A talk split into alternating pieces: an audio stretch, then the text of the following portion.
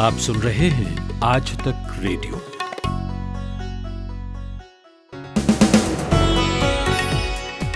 नमस्कार, यह है इकतीस अगस्त का दिन भर मैं हूँ अमन गुप्ता। वित्त वर्ष 2020-21 की पहली तिमाही, यानी अप्रैल, मई, जून के आंकड़े जीडीपी के आ गए हैं और इस बार जीडीपी 23.9 फ़ीसदी माइनस में रही है। पिछली तिमाही ये आंकड़ा 3.1 फ़ीसदी था जीडीपी नेगेटिव होने के क्या मतलब है? और इसका क्या फ़र्क पड़ेगा? एक्सपर्ट से समझेंगे। चीन की पीपल लिबरेशन आर्मी ने पिछली बैठकों में जो समझौता हुआ, उसे तोड़ दिया। उनतीस तीस अगस्त की रात को घुसपैठ की कोशिश की गई। हालाँकि भारतीय सैनिकों की ओर से इस कोशिश को नाकाम कर दिया गया, लेकिन सीमा पर तनाव एक बार फिर बढ़ गया है। ताज़ा हालात कैसे हैं सीमा पर? जानेंगे। फेसबुक के कथित दोहरे मापदंड को लेकर देश में सियासी बहस छिड़ी है। कांग्रेस समेत दूसरे विपक्षी दल बीजेपी पर फेसबुक से गठजोड़ करके फेक न्यूज़ फैलाने और नफरत फैलाने जैसे गंभीर आरोप लगा रहे हैं। इस मामले में जकरबर्ग तक को चिट्ठी लिखी गई। वहीं अमेरिकी अखबार वॉल स्ट्रीट जर्नल के ताज़ा खुलासे के बाद एक बार फिर राजनीतिक आरोप प्रत्यारोप का दौर शुरू हो गया है। फेसबुक की India public policy head Ankhi Das की मददगार भूमिका और भारतीय जनता पार्टी के लिए नियमों में ढिलाई का दावा करने वाली नई रिपोर्ट पर बीजेपी ने पलटवार किया है। हम जानेंगे कि फेसबुक के राजनीतिक इस्तेमाल को लेकर लगाए जा रहे इन आरोपों का मतलब क्या है और इस तरह की कैंपेनिंग से समाज में किस तरह की मुश्किलें पैदा होती हैं। और भारत के पूर्व राष्ट्रपति प्रणब मुखर्जी अब नहीं रहे। चौरासी साल की उम्र में उनका निधन हो गया। फेफड़ों में संक्रमण के बाद उनका इलाज किया जा रहा था। कई दिनों से वो वेंटिलेटर सपोर्ट पर थे। राजनीति में उनका सफ़र कैसा रहा इस पर संक्षेप में बात करेंगे। लेकिन उससे पहले सुनिए हेडलाइंस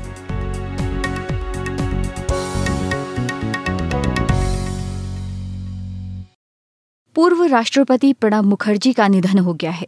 वे चौरासी साल के थे, पिछले कई दिनों से बीमार थे और अस्पताल में भर्ती थे। कोरोना वायरस और लॉकडाउन का गहरा असर जीडीपी के आंकड़ों में देखने को मिला है। अप्रैल से जून की पहली तिमाही में जीडीपी के आंकड़ों में तेईस दशमलव नौ फ़ीसदी की गिरावट दर्ज हुई है। सरकार ने वित्त वर्ष 2020-21 की अप्रैल से जून तिमाही के लिए जीडीपी के आंकड़े जारी कर दिए हैं। भारत और चीन के बीच जारी तनाव एक बार फिर चरम पर है। 30 अगस्त की रात को 500 चीनी सैनिकों ने ईस्टर्न लद्दाख के पैंगोंग इलाके में घुसपैठ की कोशिश की, जिसे भारत के जवानों ने नाकाम कर दिया। भारत और चीन के बीच लद्दाख में बढ़े तनाव के बीच लद्दाख के एलजी आर के माथुर आज दोपहर को नॉर्थ ब्लॉक पहुँचे। यहाँ उन्होंने गृह राज्य मंत्री जी किशन रेड्डी से मुलाकात की। केंद्रीय स्वास्थ्य मंत्री डॉक्टर हर्षवर्धन ने दावा किया है कि इस साल दिवाली तक कोरोना वायरस पर काबू पा लिया जाएगा। डॉक्टर हर्षवर्धन ने अनंत कुमार फाउंडेशन की तरफ़ से आयोजित नेशन फ़र्स्ट वेबिनार सीरीज़ का उद्घाटन करते हुए ये बातें कही। अवमानना मामले में वरिष्ठ वकील प्रशांत भूषण पर एक रुपए का जुर्माना लगाया गया है। अगर वो जुर्माना जमा नहीं करते तो उनको तीन महीने की जेल हो सकती है, लेकिन प्रशांत भूषण खुशी खुशी जुर्माना भरने के लिए तैयार हैं। उन्होंने कहा, उनके हृदय में सुप्रीम कोर्ट के लिए पूरा सम्मान है। बिहार विधानसभा चुनाव को लेकर नीतीश कुमार हर संभव समीकरण बनाने में जुटे हैं। ऐसे में नीतीश के पुराने सारथी रहे। पूर्व केंद्रीय मंत्री शरद यादव की घर वापसी की कवायद तेज हो गई है। अडानी समूह ने मुंबई इंटरनेशनल एयरपोर्ट में चौहत्तर फ़ीसदी हिस्सेदारी खरीदने का सौदा किया है। सुरेश रैना के आईपीएल छोड़कर चले जाने से चेन्नई सुपर किंग्स के मालिक एन श्रीनिवासन बहुत नाराज़ हैं और उन्होंने साफ़ किया है कि रैना के इस तरह से जाने से सभी हैरान हैं।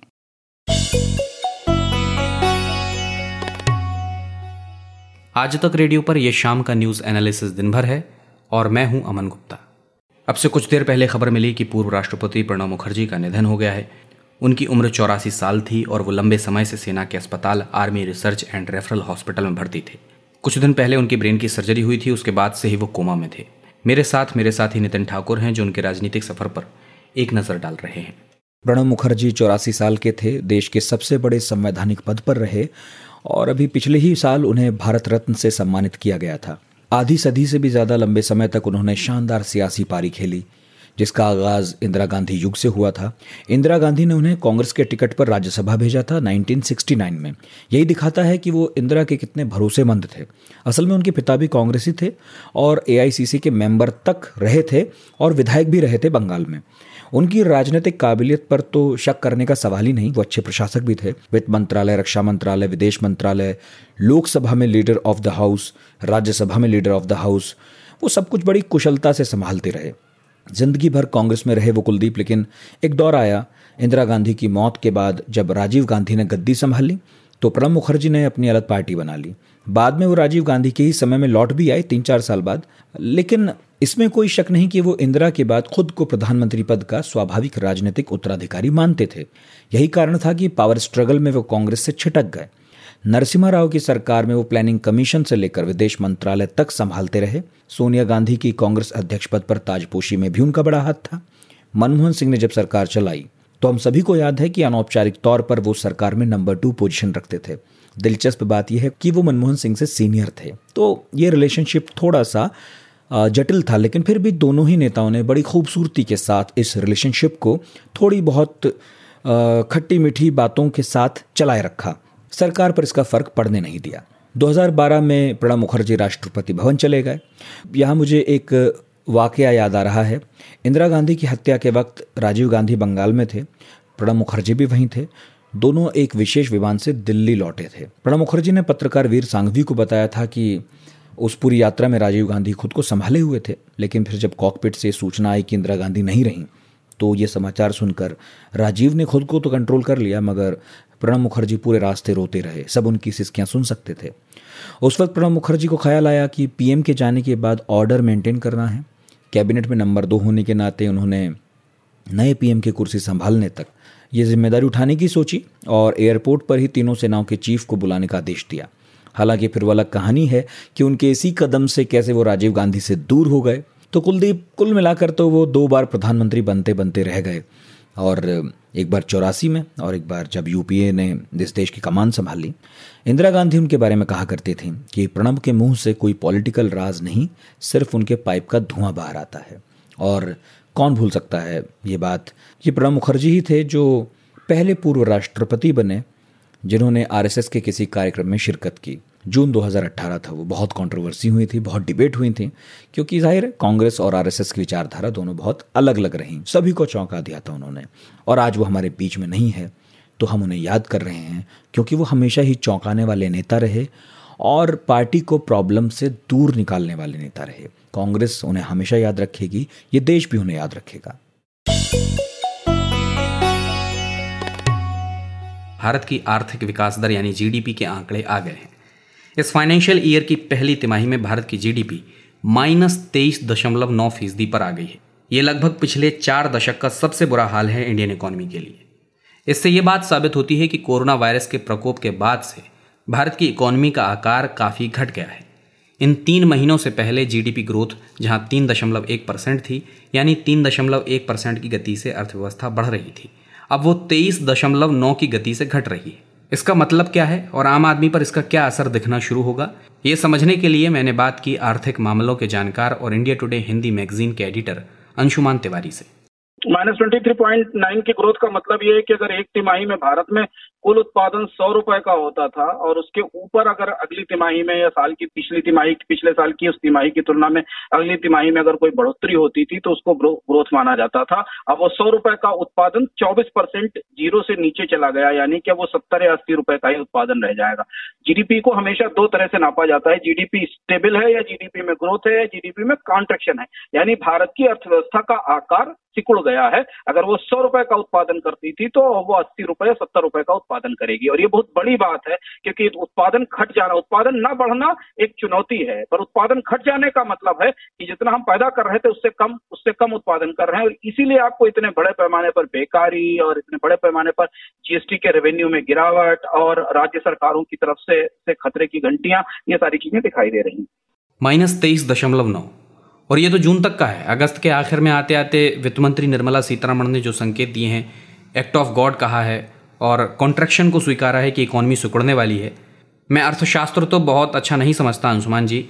आप ही बताइए, माइनस तेईस दशमलव नौ की जीडीपी आने वाले कुछ सालों के बारे में क्या संकेत देती है? और इससे उभरने में कितना वक्त लगेगा? आने वाले कुछ महीनों में मामले में संकेत ज़्यादा ज़्यादा चिंताजनक है, क्योंकि इसे आप ऐसे समझिए कि ये 24 परसेंट का गड्ढा है जो पहली तिमाही में तैयार हो गया है। इस गड्ढे को भरते भरते अगले अगले अगले नौ महीने निकल जाएँगे। अब अगला सवाल ये होगा कि भारत की आर्थिक विकास दर शून्य के लेवल तक कब आती है? क्योंकि अब तो शून्य से नीचे चले गए सीढ़ी से से तेईस सीढ़ियाँ नीचे चले गए तो ये तेईस, चौबीस सीढ़ी चढ़कर आपको पहले उस स्तर पर आना पड़ेगा, जहाँ से, जहाँ आप शून्य पे है। फिर उसके बाद आपको पाँच परसेंट और ग्रोथ करनी होगी, जहाँ आप कोविड की मंदी से पहले खड़े हुए हुए थे। इसके बाद फिर आगे आगे ग्रोथ की परिस्थिति बनती दिखाई देगी। अब यहाँ से अगली तिमाही में कितना घाटा भरा जा सकता है? अगली तिमाही की ग्रोथ रेट तेईस परसेंट से, से घटकर अठारह परसेंट सत्रह परसेंट रहेगी पता नहीं। जुलाई का आंकड़ा हमारे सामने आ गया है खासतौर पर जो हाई फ्रिक्वेंसी डेटा आते हैं उसमें आज कोर सेक्टर का आंकड़ा आ गया है। कोर सेक्टर की इंडस्ट्री में दस परसेंट के आसपास का कॉन्ट्रेक्शन अभी जुलाई में है जिसमें खासतौर पर जो बड़े सेक्टर है जैसे स्टील रिफाइनरिंग और सीमेंट इनमें तेरह से चौदह परसेंट यानी डबल डिजिट का कॉन्ट्रेक्शन बना हुआ है। यानी अप्रैल मई जून की मंदी जुलाई तक और ज़्यादा गहरी होकर भीतर तक बैठ गई है। पहली चीज़ देखना ज़रूरी है। दूसरी चीज़ इसके बाद की परिस्थिति इस बात पर निर्भर करेगी कि हम जीडीपी का जो मौजूदा आंकड़ा उसे गहराई से अंदर तक कितना समझ पाते हैं। इस आंकड़े के मुताबिक जीडीपी तो तेईस परसेंट गिरा है पर कंस्ट्रक्शन सेक्टर जहाँ सबसे ज़्यादा जॉब मिलते हैं वहाँ का वहाँ कॉन्ट्रेक्शन पचास परसेंट का है यानी डी ग्रोथ पचास परसेंट की है। मैन्युफैक्चरिंग में उनतालीस परसेंट लगभग चालीस परसेंट की डी ग्रोथ है यानी मैन्युफैक्चरिंग में ज़ीरो से, से नीचे उनतालीस परसेंट की गिरावट है। माइनिंग क्वेरिंग में तेईस चौबीस परसेंट की गिरावट है। सर्विसेज़ में ट्रेड होटल ट्रांसपोर्ट में सैंतालीस परसेंट का कॉन्ट्रेक्शन है। तो ये बहुत बड़े हिस्से हैं जहाँ से भारत का अधिकांश उत्पादन और अधिकांश रोज़गार आते हैं। इनमें कोई जादू की छड़ी नहीं है कि तीन महीने पर एक तिमाही में अगर पचास परसेंट गिरावट है तो अगली तिमाही में ये घाटा भर लिया जाएगा। इसलिए बहुत बड़े बड़े गट्ठे हैं, इनको भरने में समय लगे। क्या मानकर चलें कि अब लोगों के लिए नौकरियाँ और कम होने वाली हैं? गुजर बसर पर असर पड़ने वाला है? नौकरियाँ तो कम हो ही गई हैं। लगातार दिखाई दे रहा है कि करीब 11 करोड़ लोगों के आसपास के, के रोजगारों की संख्या बार बार अलग अलग आकलनों में आ रही है। सीएमआई के आंकड़े के मुताबिक जुलाई में ही करीब करीब पाँच मिलियन लोगों के जॉब्स गए हैं। इस आंकड़े के बाद अब कंपनियाँ या निवेशकों को ये समझ में आ जाएगा कि भारतीय अर्थव्यवस्था का यह ये साल किधर जाकर खत्म होगा। और इसलिए वो और ज़्यादा खर्चों में कमी करेंगी, नौकरियों में कमी करेंगी कटौती करेंगी। इसलिए अगले नौ महीने काफ़ी मुश्किल भरे होने वाले हैं, है। और अगर इस बीच में कोई और गतिविधि नहीं बनती है, कोई दूसरी चीज़ें, सीमा पर तनाव या कच्चे तेल की कीमतों में बढ़ोतरी जैसी परिस्थितियाँ नहीं बनती, जिसकी प्रार्थना करें कि ऐसा ना हो, अगर वो होता है तो स्थितियाँ और ज़्यादा चुनौतीपूर्ण हो सकती हैं। ये थे आर्थिक मामलों के जानकार और इंडिया टुडे हिंदी मैगजीन के एडिटर अंशुमान तिवारी। भारत के पास सैन्य विकल्प भी खुला है। शायद सीडीएस की ये बात चीन के कानों तक या तो पहुँची नहीं, या वो भारत की चेतावनियों को गीदड़ भपकियों की तरह ले रहा है। लगातार चीन अपने विस्तारवादी रवैये पर अड़ा है और भारत के साथ उसका मई से तनाव जारी है। ये तनाव एक बार फिर बढ़ गया जब 29-30 अगस्त की दरमियानी रात को चीन की सेना ने ईस्टर्न लद्दाख के पेंगोंग इलाके में घुसपैठ की कोशिश की। भारत के जवानों ने इसे नाकाम तो कर दिया, लेकिन जानकारी के मुताबिक करीब 500 चीनी सैनिकों ने मौजूदा स्थिति को बदलने की कोशिश की थी। इस घटना को लेकर चीन के विदेश मंत्रालय ने हालात से अलग बयान दिया है। चीनी विदेश मंत्रालय की ओर से घुसपैठ मानने से इनकार कर दिया गया। चीन ने कहा कि बॉर्डर पर मौजूद चीनी सैनिकों ने एलएसी को पार ही नहीं किया। दोनों देशों के बीच इसी मसले को लेकर बातचीत जारी है। सीमा पर अभी मौजूदा हालात कैसे हैं, इस बारे में मैंने पूछा आज तक रेडियो के संवाददाता अभिषेक भल्ला से। देखिए ये पहली बार था कि पेंगोंग लेक जो बहुत बड़ा फ्लैश पॉइंट बना हुआ था, उसके सदन बैंक पर कुछ एक्शन हुआ है। अभी तक यहाँ पे कोई भी ऐसी वारदात नहीं हुई थी, लेकिन उनतीस अगस्त की रात को भारतीय सेना ने चाइनीज़ मूवमेंट जो है, उसको नोटिस किया। और ये इस कारण से हुआ क्योंकि पहले से अंदेशा था भारतीय सेना को कि चीन ये फ्रंट भी खोलेगा। लेकिन जो ये इलाका है, आपको बता दें कि ये यहाँ पर भारतीय सेना काफ़ी स्ट्रांग पोजीशन में है। क्योंकि यहाँ से जो रोड कनेक्टिविटी है, वो भारत के फेवर में है। हालात जो फिंगर एरिया नॉर्थ में पड़ता है वहाँ पे कुछ अलग है, क्योंकि वहाँ पे कच्ची सड़क है तो मोबिलाइजेशन के लिए समय लग सकता है भारत को, लेकिन सदन बैंक में ऐसा नहीं है। तो इसी के चलते क्योंकि चीन को वो रिज़ल्ट नहीं मिल रहे थे मदन बैंक पे अब चार महीने हो गए थे जब से ये फेस ऑफ़ चल रहा था। तो हो सकता है उसके कारण चीन ने सदन बैंक में नया एरिया नया फ्रंट खोलने की कोशिश की और लेकिन ये बहुत ही जल्दी डिटेक्ट हो गया। भारतीय सेना ने कार्रवाई की, जो सूत्रों ने हमें बताया है कि कोई फ़िज़िकल लड़ाई की ज़रूरत नहीं पड़ी, क्योंकि पहले से ही भारतीय सेना काफ़ी अब में वहाँ पे पहुँची हुई थी। और जैसे चीनी मूवमेंट हुआ करीब डेढ़ सौ से दो सौ सैनिक चीन वहाँ पे तैनात करने की कोशिश कर रहा था, वहीं तो उनको रोक दिया गया। ये थे आज तक रेडियो के संवाददाता अभिषेक भल्ला। आज तक रेडियो, अब सुनिए आज तक की मोबाइल एप्लीकेशन पर भी। प्ले स्टोर से आज तक की मोबाइल ऐप डाउनलोड करें। ऐप में आपको सबसे ऊपर राइट साइड में तीन आइकन दिखेंगे। उनमें से एक जो सबसे बीच में है, वो है आज तक रेडियो का आइकन। तो उसे उंगली से ज़रा सा छू दीजिए और खुल जाएगा हमारा पिटारा, जिसमें क्या है? न्यूज़ तो हर जगह है, पर हमारे यहाँ न्यूज़ है सही कॉन्टेक्स्ट के साथ। खबर तो आ गई, पर खबर से आगे की बात क्या है? उसका एनालिसिस आपको हमारे यहाँ मिलेगा, और इस ठिकाने पर सिर्फ़ खबरें ही नहीं हैं। ज्ञान की बातें हैं, मज़ेदार किस्से हैं बतकही है, और और भी बहुत कुछ है, जिसका स्वाद लेने के लिए इस गली के चक्कर लगाते रहें। आज तक रेडियो कहते हैं इसे, सुनता है सारा जहाँ। भारत में फेसबुक पर इस आरोप को अब कुछ अरसा हो गया है कि वो यहाँ रूलिंग पार्टी यानी बीजेपी को फ़ायदा पहुँचा रही है। बीते दिनों कांग्रेस ने इस बारे में फेसबुक फाउंडर मार्क जकरबर्ग को चिट्ठी लिखकर शिकायत की। इन आरोपों के सेंटर में जो चेहरा रहा, वो भारत में फेसबुक पब्लिक पॉलिसी की प्रमुख अंखी दास का था। अभी अमेरिकी अखबार वॉल स्ट्रीट जनरल ने अंखी दास की ओर से अलग अलग प्लेटफॉर्म्स पर किए गए पोस्ट्स का एक ब्यौरा छापा है, जिसमें 2012 से 14 के बीच वो बीजेपी का पक्ष लेते नज़र आ रही हैं।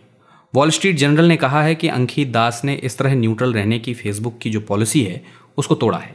जैसे कि इनमें एक मैसेज था 2014 चुनाव नतीजे आने के बाद, फेसबुक एम्प्लॉयज़ के ग्रुप में अंकित दास ने लिखा था कि हमने उनके यानी नरेंद्र मोदी के सोशल मीडिया कैंपेन को हवा दी और उसके बाद इतिहास बन गया। तो आरोपों का निशाना फेसबुक की ओर है कि वो एक पार्टी की मदद कर रहा है, जबकि उसका काम रैकेट संभालना नहीं है कोर्ट प्रोवाइड करना है, जहाँ दो खिलाड़ी एक दूसरे से कम्पीट करें। आरोपों के दायरे में बीजेपी भी है। बीजेपी आईटी सेल के चीफ अमित मालवीय ने अंखी दास का 2015 में लिखा एक आर्टिकल शेयर किया है। इसमें वो कथित तौर पर आम आदमी पार्टी के लिए कुछ नरम नज़र आ रही हैं। यानी बीजेपी ये कहना चाह रही है कि अंखी दास किसी एक पार्टी को फेवर करती हैं, ये कहना ठीक नहीं है। नौजवान सोशल मीडिया रिसर्चर हैं अजेंद्र त्रिपाठी। सोशल मीडिया के नेचर और उसकी तिकड़मों को स्टडी करते रहते हैं। हमने उनसे पूछा कि फेसबुक के राजनीतिक इस्तेमाल को लेकर जो कुछ आरोप सामने आए हैं, उसका मतलब क्या है? अगर आम आदमी की ज़ुबान में समझना चाहें तो। तो अभी अंकी दास को ही केंद्र में लेके इसकी बात की जाए तो Ankhi Das public policy director हैं Facebook India South Asia and Central Asia की, इनके लिंक्डइन प्रोफ़ाइल से जो मुझे पता चला। और इनकी बहुत सारी बातों को कोट करके वॉल स्ट्रीट जर्नल ने लेख छापे हैं, लगातार छापे हैं और बताया है कि भारत में जो सत्ताधारी पार्टी है, जो कि बीजेपी है, उनके नेताओं और उनके कार्यकर्ताओं के हेट स्पीच जो उन्होंने बोले हैं, उनके और भी बहुत सारी जो फ़ोटोज़ डाली हैं वीडियोज़ डाली हैं उनको, लेके फेसबुक कोताही बरतता है और कहीं ना कहीं केंद्र में अंकी दास है। ये लेख में था। इसके अलावा उन्होंने लेख में फेसबुक के कुछ अधिकारियों से बातचीत की। उस अधिकारी ने ये बताया कि अंकी दास का ये कहना था कि अगर बीजेपी कार्यकर्ताओं को दंडित करें, करेंगे तो भारत में कंपनी के कारोबार पे असर पड़ेगा। तो ये चीज़ आई है अब, और इनका दखल है। अब दो चीज़ें हैं बताने के लिए कि इन्होंने खुद भी 2011 में इन्होंने फेसबुक का ये पद ज्वाइन किया था, और इसके बाद से इन्होंने इसके बाद लगातार लिखा है। जैसे कि एक बार लिखा कि will it fire to his social media campaign ये करके एक लाइन उन्होंने बोली है जब 2014 के इलेक्शन में। इसके अलावा भी 2012 से 14 के बीच में ये बोलती रही हैं। इनका एक झुकाव दिखा है जो कि ज़ाहिर सी बात है बीजेपी की तरफ़ है। तो इनका झुकाव है। इन्होंने ये भी लिखा है एक बार कि now they just need to go and win the election अब ऐसी मतलब इस टाइप की बातें लिखी हैं कि हमने सारा सेट कर दिया है और अब बस जाइए आप और इलेक्शन जीत जाइए।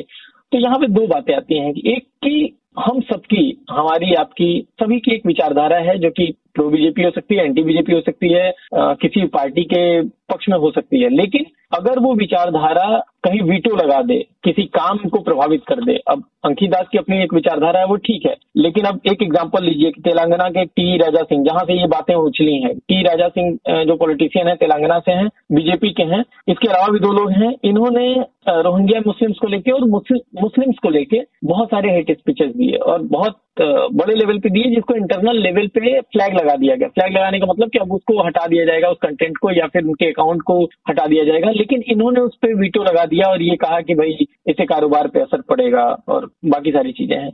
अजेंद्र सोशल मीडिया कंपनियों के किसी देश की सरकार या सत्ताधारी पार्टी से क्या बिज़नेस इंटरेस्ट होते हैं? आप कुछ उदाहरणों के साथ अगर बता सकें।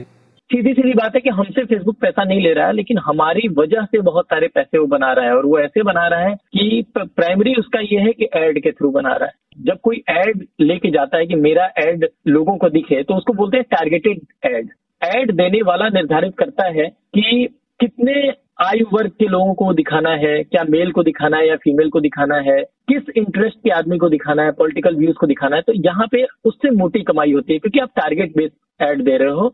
जब कोई भी प्लेटफॉर्म बिज़नेस कर रहा होता है तो उसके इंटरेस्ट कंट्रीज़ के साथ बन जाते हैं, सरकार के साथ बन जाते हैं। अब यहाँ पे दो ही बातें आती हैं कि सरकार के साथ कैसे इंटरेस्ट है, कि यहाँ पे अगर वो आ रहा है और सोशल मीडिया एक बहुत बड़ा प्लेटफॉर्म बन गया है जो कि सरकारें चेंज करने का मद्दा रखता है। फेसबुक ने ये एहसास दिलाया कि एक कितना बड़ा ग्राउंड पे प्रोटेस्ट हो सकता है कैंपेन हो सकता है और उसको कन्वर्ट किया जा सकता है वोटिंग करवाई जा सकती है मैनिपुलेट किया जा सकता है, ये फेसबुक ट्विटर ने साबित किया है खुद को। तो अब जब ये लेके वो कंट्री में जाते हैं और अपनी अहमियत साबित करते हैं कि देखिए जी मिलियंस ऑफ़ यूज़र्स हैं, इसमें आप टारगेट बेस्ड एड डाल डाल सकते हो तो सत्ता पक्ष हो या विपक्ष हो, सारे लोग उसमें इन्वेस्ट करेंगे एड के माध्यम से करेंगे और सब लोग उसको थामने की कोशिश करेंगे कि हमारे हाथ की चीज़ हो, कि हम जब कोई मैसेज दें तो लोगों तक पहुँचे और बहुत सारे चीज़ें हों। अब इस क्रम में क्या होता है कि उनके सरकारों से साठगांठ होते हैं। तो जब तक सरकार से साठगांठ है तब तक क्या होगा कि सरकार अगर इन्वॉल्व होगी एज एज अ स्टेट तो हमेशा सर, आ, क्या होगा देश का फ़ायदा होगा क्योंकि वो उसी हिसाब से सोचेंगे। लेकिन जब कोई पार्टी इन्वॉल्व होगी यहाँ पे इसी की बात चल रही है कि जब सरकार इन्वॉल्व होगी तो वो क्या करेगी? कहेगी कि इन्वेस्टमेंट लाइए तो यहाँ पे कुछ लोगों को एम्प्लॉयज़ बनाइए तो उसके थ्रू क्या होगा?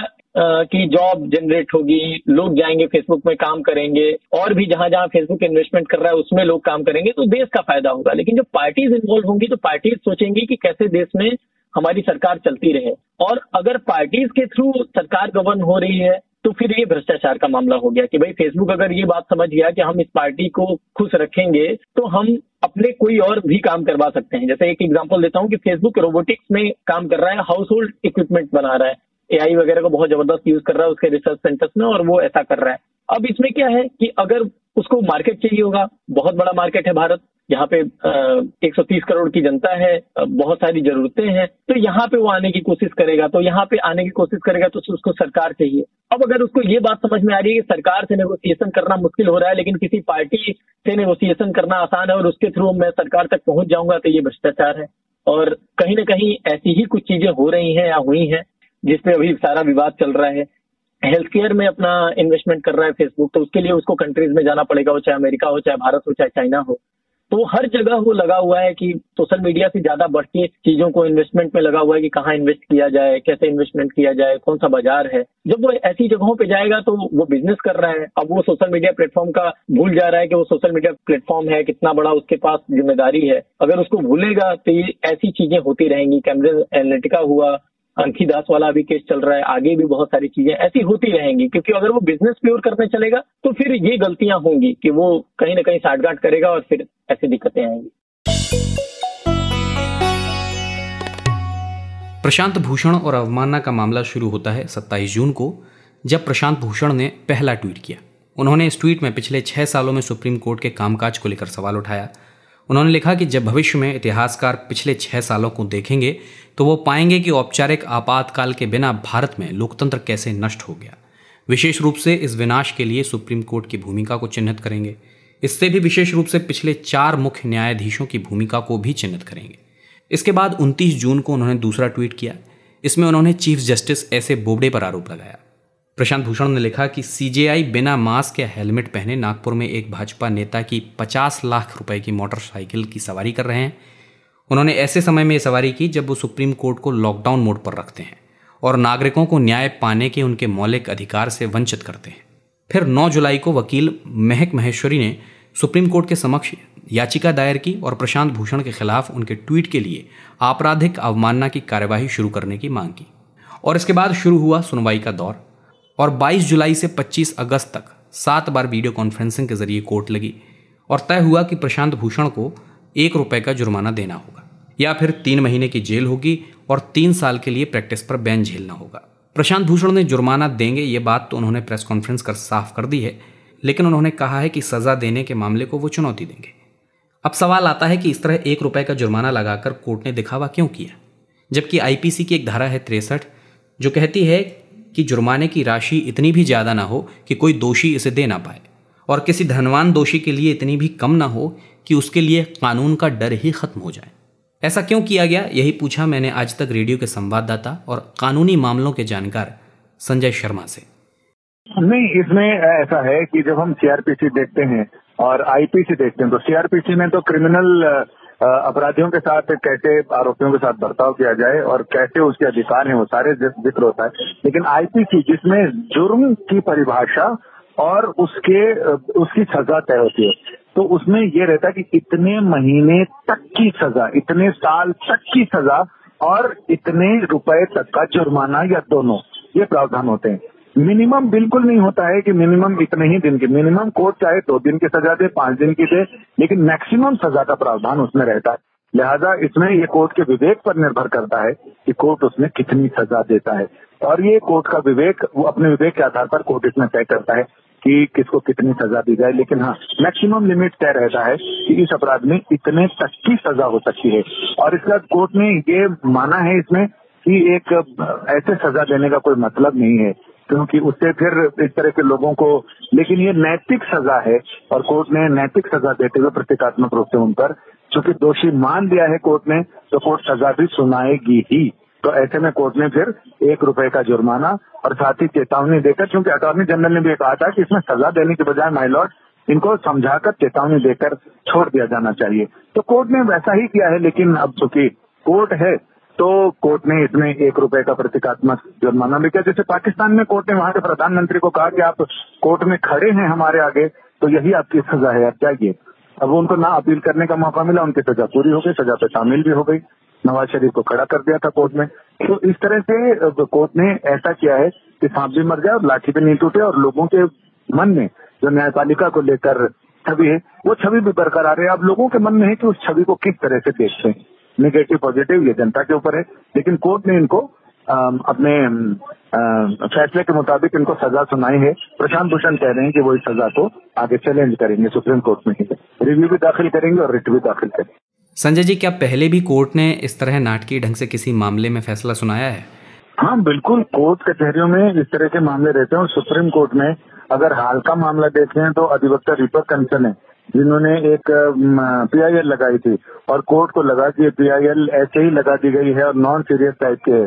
तो कोर्ट ने उन पे सौ रुपये का जुर्माना लगाया और उनको बोला कि अगर ये नहीं भरेंगे तो हम आपके पीआईएल फ़ाइल करने पर रोक लगाएँगे। तो इस पर उन्होंने सुप्रीम कोर्ट को सौ रुपये के जुर्माने के लिए 200 वकीलों से 50-50 पैसे के सिक्के इकट्ठा किए और 200 सिक्के ले जाकर रजिस्टर को कहा कि लो ये जुर्माना भर लो तो ऐसा ही और सीबीआई वर्सेज सीबीआई मामले में भी सीबीआई के जो डायरेक्टर थे उनको कोर्ट ने दोषी माना और कोर्ट ने उनकी गलती मानते हुए उनको कहा कि आप दिन भर कोर्ट में कोने में, राइट साइड में जाके बैठ जाओ। और सारे दिन उनको बैठना पड़ा वहाँ पर, आईपीएस ऑफिसर को और कोर्ट के वो सीबीआई के डायरेक्टर थे। ये थे आज तक रेडियो के संवाददाता और कानूनी मामलों के जानकार संजय शर्मा। आज तक रेडियो पर शाम के न्यूज़ एनालिसिस दिन भर में अब आपसे विदा लेने का वक्त हो गया है। इसकी साउंड मिक्सिंग की थी कपिल देव सिंह ने। हम लोग घर से काम कर रहे हैं जब से लॉकडाउन शुरू हुआ है। तो आप लोग ये तो जानते ही हैं कि घर पर स्टूडियोज़ नहीं होता, इसलिए कई बार ऑडियो क्वालिटीज़ बहुत अच्छी नहीं मिल पाती। लेकिन हाँ सचिन द्विवेदी, कपिल देव सिंह और तिलक राज भाटिया और राकेश पारिदा जैसे हमारे साउंड के साथी हैं जो उसे बेहतर बनाते हैं। आज तक रेडियो के कार्यक्रम से जुड़ा अगर आपका कोई भी फीडबैक है तो आप बेझिझक हमें रेडियो एट आज तक डॉट कॉम पर ईमेल कर सकते हैं। इसके अलावा आज तक रेडियो सोशल मीडिया के तमाम प्लेटफॉर्म्स जैसे फेसबुक ट्विटर इंस्टाग्राम और यूट्यूब पर भी है। वहाँ जाकर भी आप हमसे जुड़ सकते हैं, हमारे पॉडकास्ट सुन सकते हैं। अब अमन गुप्ता को इजाज़त दीजिए नमस्कार।